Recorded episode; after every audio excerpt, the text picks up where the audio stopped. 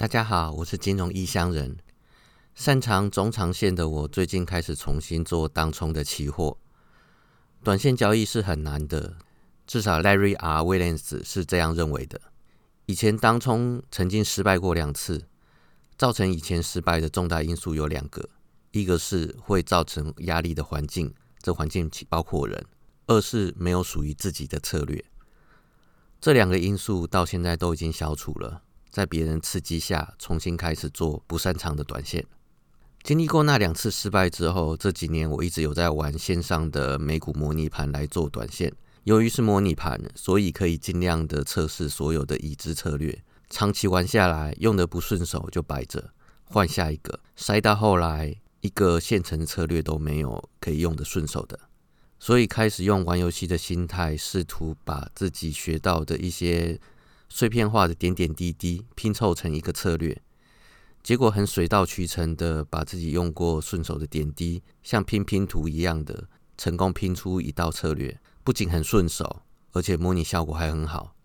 也由于长期模拟这套策略的关系，所以也知道这策略的优缺点。另外，因为这套策略就是从模拟盘里面玩出来的。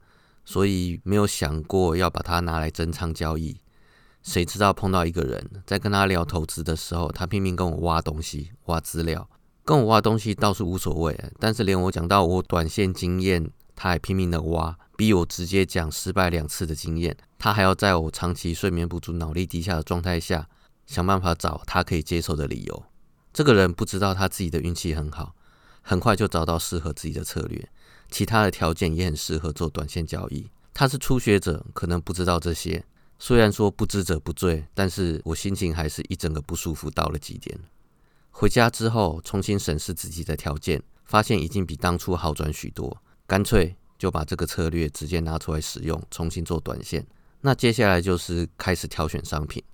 首先我想到的是股票，在回溯手动模拟一番之后，发现。赚钱是能赚，但是能提供的报酬率不怎么令人满意。那之后模拟 ETF，发现更是难以满足我对报酬率的胃口。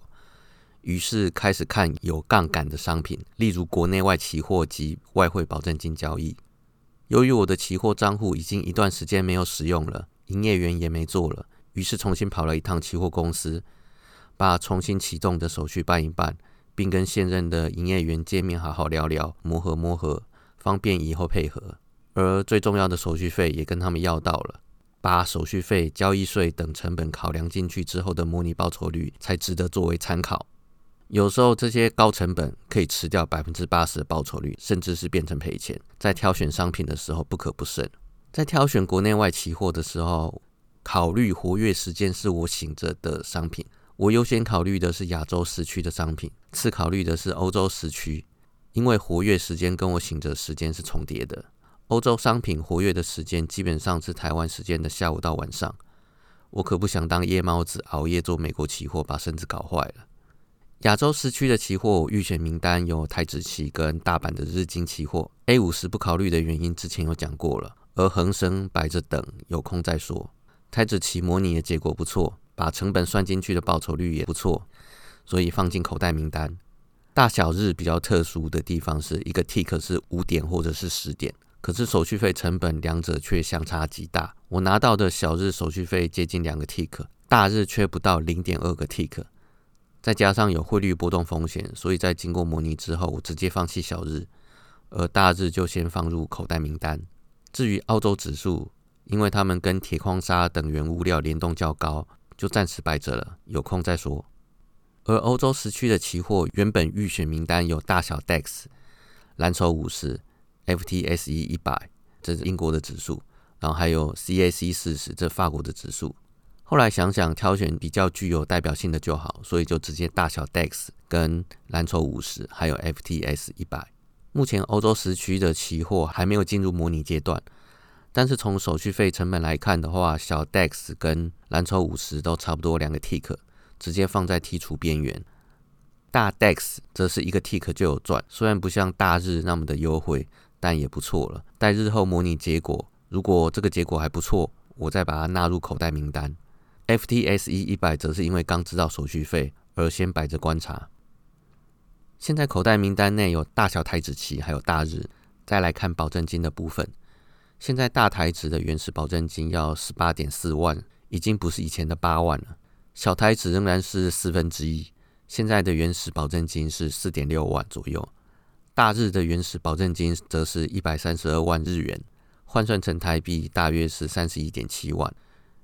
由于杠杆交易，特别是期货的部分，策略技术纯熟、出错率低，会比资金多寡还重要许多。如果技术好，小钱迟早变大钱；如果技术不够，或者是策略有瑕疵等等，大钱迟早归零。所以综合考虑之后，我选择用五万开始做一口小台子。一边慢慢实战增加熟练度，二来如果出了什么差错，我的损失基本上也控制在五万以内。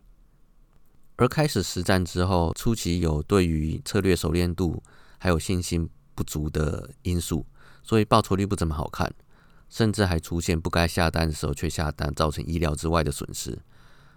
不过这些都是在预期之内，可以透过学习曲线克服的。再加上小资金投入，损失也小，所以没造成什么压力。后来就慢慢进入状况了。开始实战后，我优化策略的方向有所改变。原本模拟结果就是某些盘势当天会赔钱，结果实战碰到之后，开始思考碰到这些盘势要如何调整切换策略，以便缩小亏损，或者是转变成赚钱。如果要调整，如何能减少损失，或者是减少报酬率下降的波动性？若要切换，那顺序是什么？切换的顺不顺畅？是否有策略之间冲突的问题？另外也发现策略中某些因子灵敏度跟弹性不够，这些都要去思考如何去调整或优化。到目前为止，我仍然会去看一些短线交易的书籍来确认是否有是否有遗漏，而且需要改善的问题，或者是有什么东西是可以拿来优化策略系统的。这些书包含像是呃 Larry R. Williams 的短线投机养成教育。Steve Nielsen 的阴线阳线，Mark Douglas 的赚钱再自然不过跟纪律的交易者，这几本书都可以从博客来或者是阿玛总上面买到中文版的实体书。我把链接放在这集 Podcast 的叙述里面，有兴趣的可以去买来看。如同贾博士所说，你无法预先把点点滴滴串联起来，只有在未来回顾过去的时候，你才会明白那些点点滴滴是如何串联在一起。现在回顾过去，才知道这些事情是怎么串联的。短线失败的经验让我找到自己熟悉顺手的期货交易软体，对期货商品交易的了解，期货可能哪里会出错，各期货公司的风格和遇事处理方式，及我自己短线失败两次的主因，以及期货长期赚钱需要哪些条件。有了前面的经验之后。后来玩模拟盘，才能慢慢筛选、汇整出适合自己特质的策略。最后，若没有那个人的刺激，我也不会把这个策略拿出来增仓交易赚钱。这一连串的事件发展，根本不是当初的我可以料想得到的。做 podcast 也是，如果不是念书的时候有在玩声音编辑软体，还有这些年的长中短线的投资投机经验，那么在考虑做 podcast 的时候，可能会却步。所以，无论你现在学了什么，面对什么，成功也好，失败也好，这些都是属于你的点点滴滴。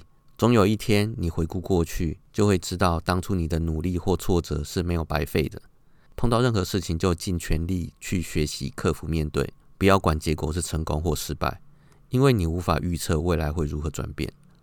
能给未来的你最好的礼物，就是面对当下，尽全力。精一词篇纪念过去学习不擅长的短线当冲交易的那段时光。